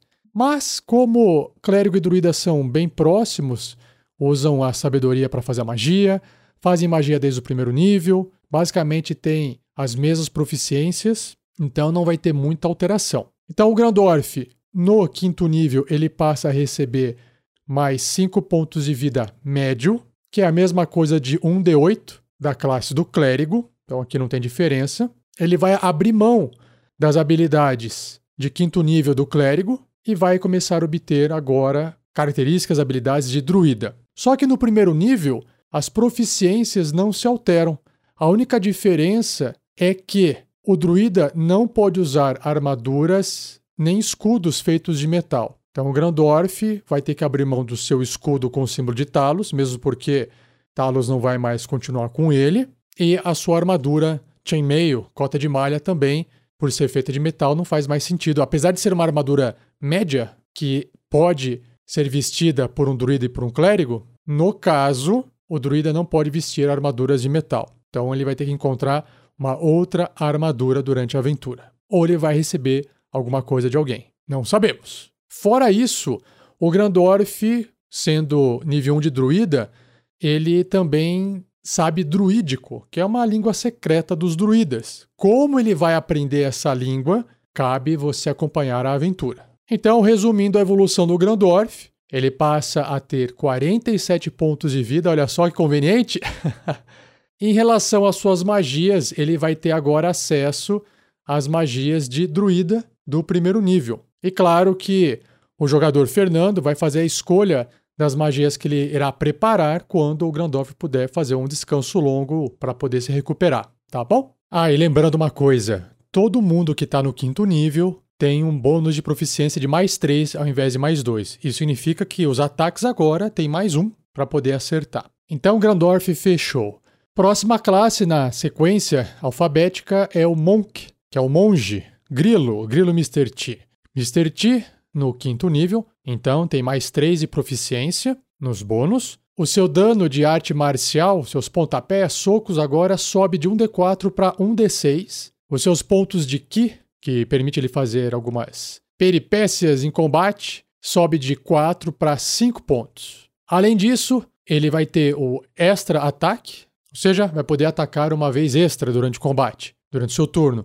E o Stunning Strike, que é o golpe de atordoamento. Legal esse golpe, ele pode atordoar uma criatura, vai ser bem útil, claro que se a criatura não passar no teste de resistência. O monge também tem um dado de vida de um D oito, então ele vai receber mais cinco pontos de vida médio desse dado. Então resumindo, esse Stunning Strike do Grilo, mister T, basicamente quando ele acertar uma outra criatura com um ataque corpo a corpo, usando arma, que no caso suas mãos, seus pés são considerados armas, né? Todo o corpo do monge é considerado uma arma, e ele pode gastar um ponto de Ki para tentar atordoar a criatura que ele acertou. E a criatura tem que fazer um teste de resistência de constituição ou ficar atordoada, com a condição de atordoada até o final do próximo turno. E aí, galera, isso é bem forte.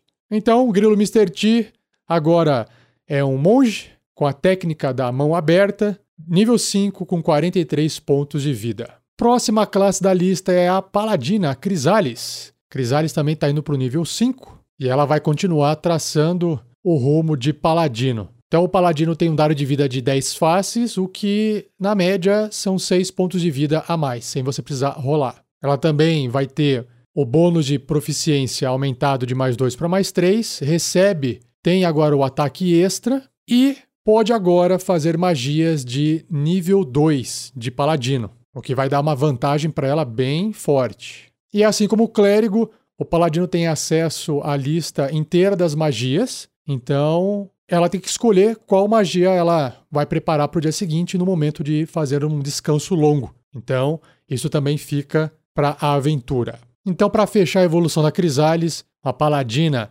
com o juramento da vingança, de nível cinco, agora com quarenta e quatro pontos de vida. Próxima classe é Rogue, o ladino, ou Magal. Magal também vai continuar seguindo o caminho do ladrão. Tem a sua proficiência aumentada de mais dois para mais três. O seu sneak attack, o seu ataque furtivo, agora, ao invés de causar dois D seis de dano, causará três D seis de dano. Ele recebe uma nova habilidade chamada Uncanny Dodge, ou esquiva sobrenatural, algo assim. E como o ladino A classe Rogue também tem um dado de oito faces, a rolagem média é cinco. E rapidamente aqui sobre essa nova habilidade, o Uncanny Dodge, a esquiva sobrenatural. Quando um atacante que o Magal puder ver acertar ele com um ataque, não importa se esse ataque é à distância, não importa se é corpo a corpo, se é feita com arma ou não, basta acertar um ataque. O Magal poderá usar a sua reação, ou seja, se naquela rodada ele ainda não fez um ataque de oportunidade, por exemplo, ele ainda pode executar uma reação.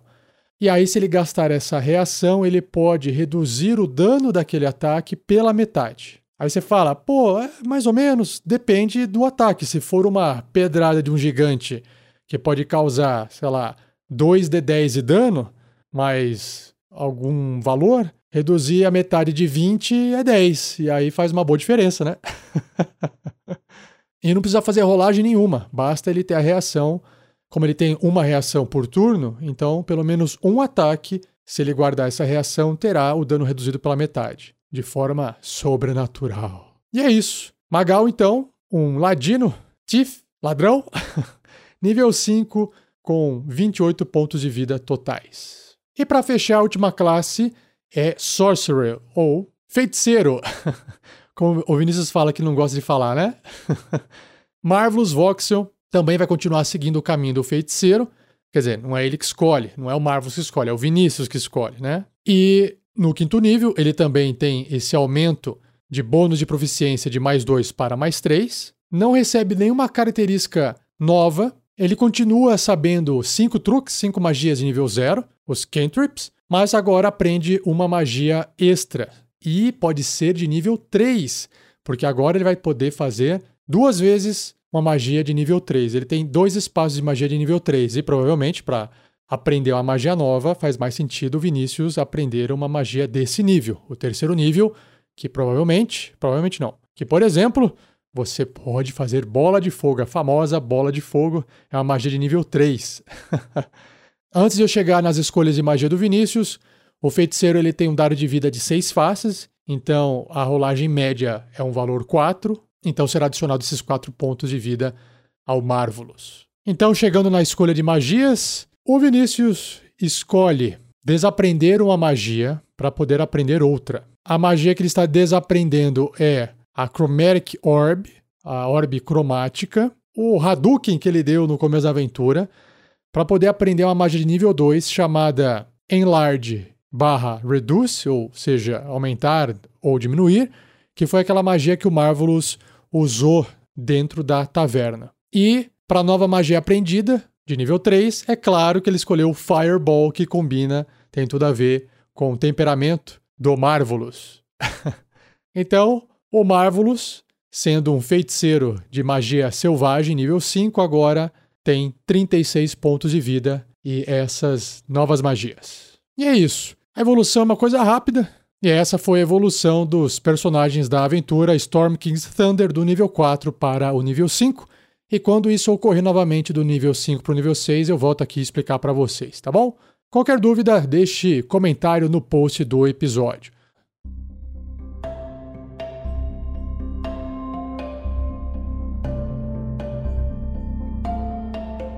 Sejam bem-vindos ao Pergaminhos na Bota do episódio número cinco da aventura Storm King's Thunder, a Tormenta do Rei da Tempestade. Estamos na temporada dois, por isso que é episódio cinco, certo?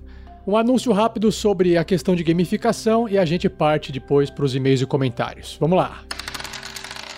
Eu vou pro sorteio dos cinco comentários deixados no YouTube da última live e para cada sorteado aqui é um chifre de presente para um dos jogadores. Então, o primeiro sorteado foi o Anderson Silva, que ele escreveu assim: mais um para o Magal, porque ele tinha razão.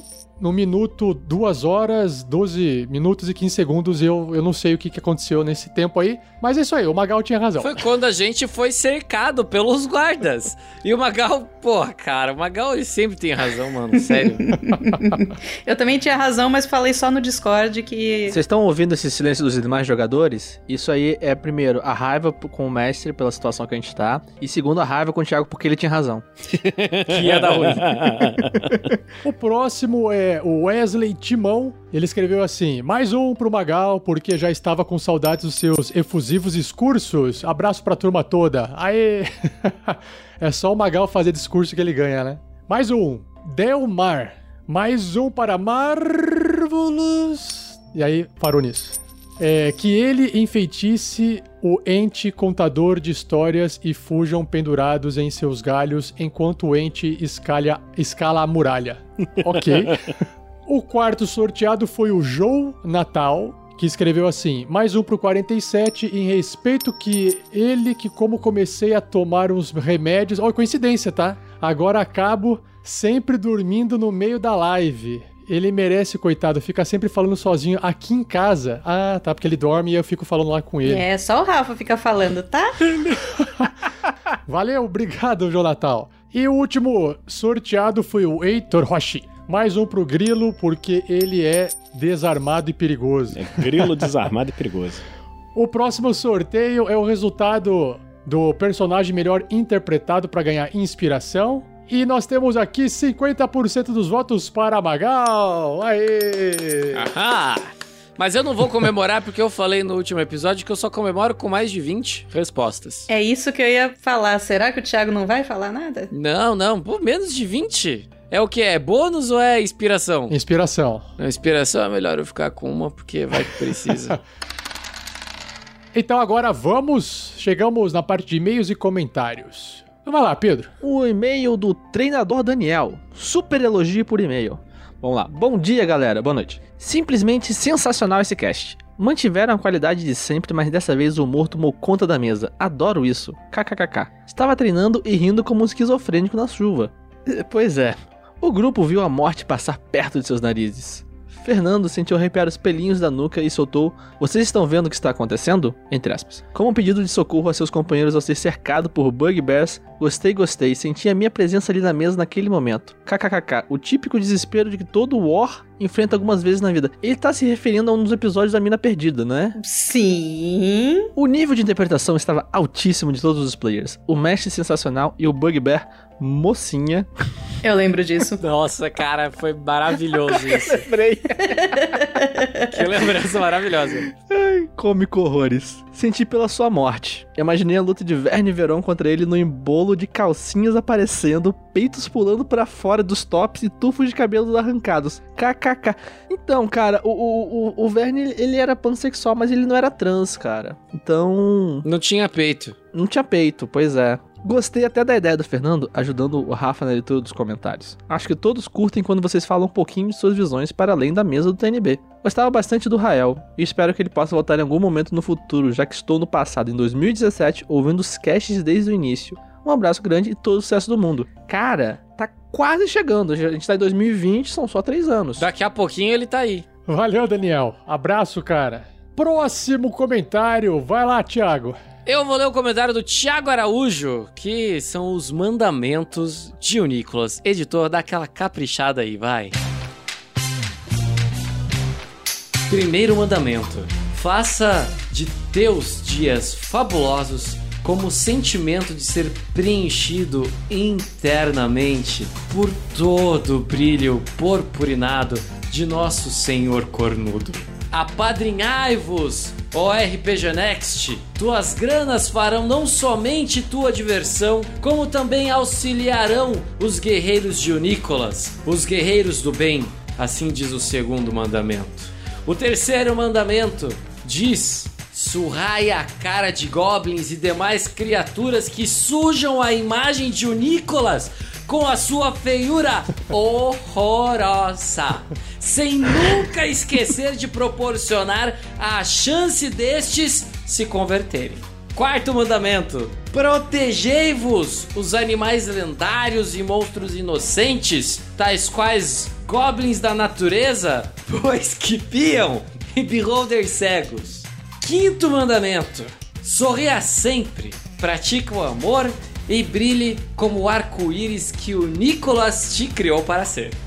Abre parênteses. Adoro vocês, seus lindos, mesmo que as decisões dos jogadores, mestre incluso, por vezes me deixem maluco. Queria saber como vocês conheceram.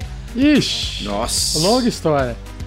Não. A vida é confusa, foi assim que a gente se conheceu. Quem sabe um dia num, ba um, num bate-papo aí futuro a gente pode contar mais, então. Ele, ele tentou se corrigir, ele tentou se corrigir, mas eu senti que ele falou que ia ser num bar. Ele quis, ele quis. Ele quis, ele tentou. E eu queria dizer que o terceiro mandamento sobre as criaturas goblinescas, cara, não foi o Erevan. Continue. Valeu, Thiago Araújo. E agora, o próximo. Vai lá, Vinícius. Ok. O próximo é o comentário de Arthur Felipe Faria Alves. Olá, pessoal do R P G Next, tudo bem? Quero deixar aqui a mensagem de gratidão e meus, meus parabéns pelo excelente trabalho que vocês estão fazendo para os próximos. Nosso país se encontra com grandes dificuldades e muitos anos el- há muitos anos élficos, e graças a pessoas como vocês e padrinhos e madrinhas que ajudam a outras pessoas, podemos mudar um pouco esse cenário que vemos todos os dias na T V ou nos jornais. Faz algum tempo que comecei a ouvir o Tarrasque na Bota e embarquei nesse mundo de R P G através de colegas jogadores.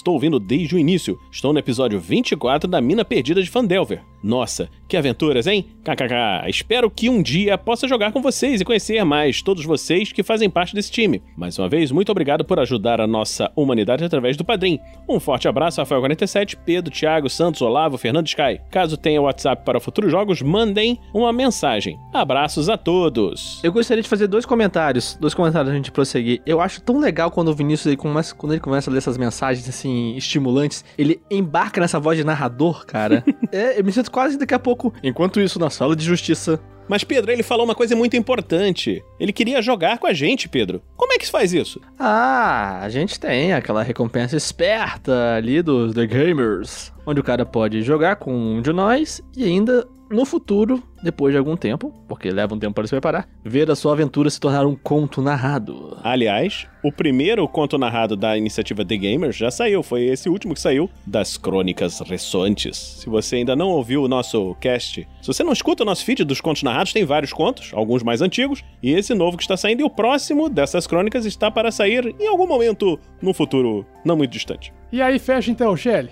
Muito bem, a última mensagem que foi... Só pegou coisa antiga, gente, da Mina Perdida do episódio cinquenta e dois. cinquenta e dois foi o último, né, gente? Então é isso. Não tem nem o nome da pessoa que mandou, mas enfim... Tom. Tom. Tom. Ah, Tom. Eu achei que fazia parte do, do título. Na verdade é uma onomatopeia, né? Exatamente. Então, Tom... Enfim, concluí de ouvir essa jornada com esses personagens que tanto me fizeram rir e temer e desejar por suas mortes ao mesmo tempo. Kkk. Kkk, cada K é uma lágrima, né?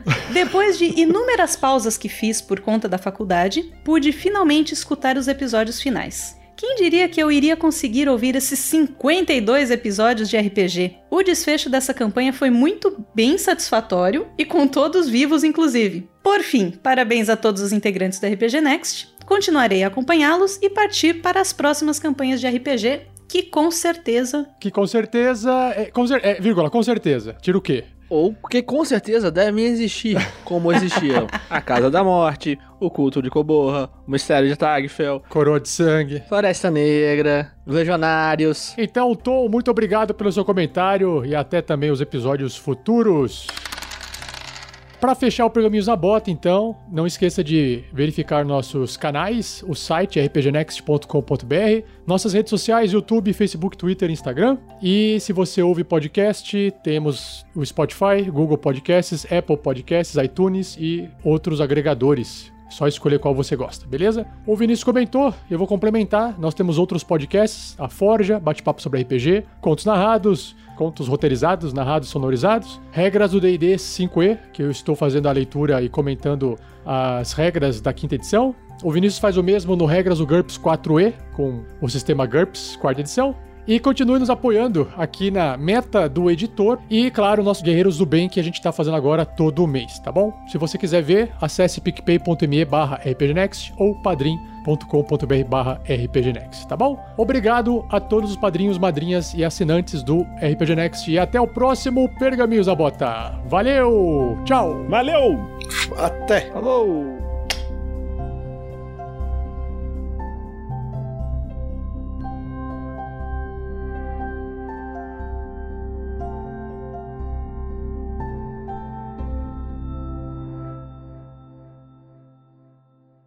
Este episódio de Tarrasque na Bota foi editado por Luiz Beber.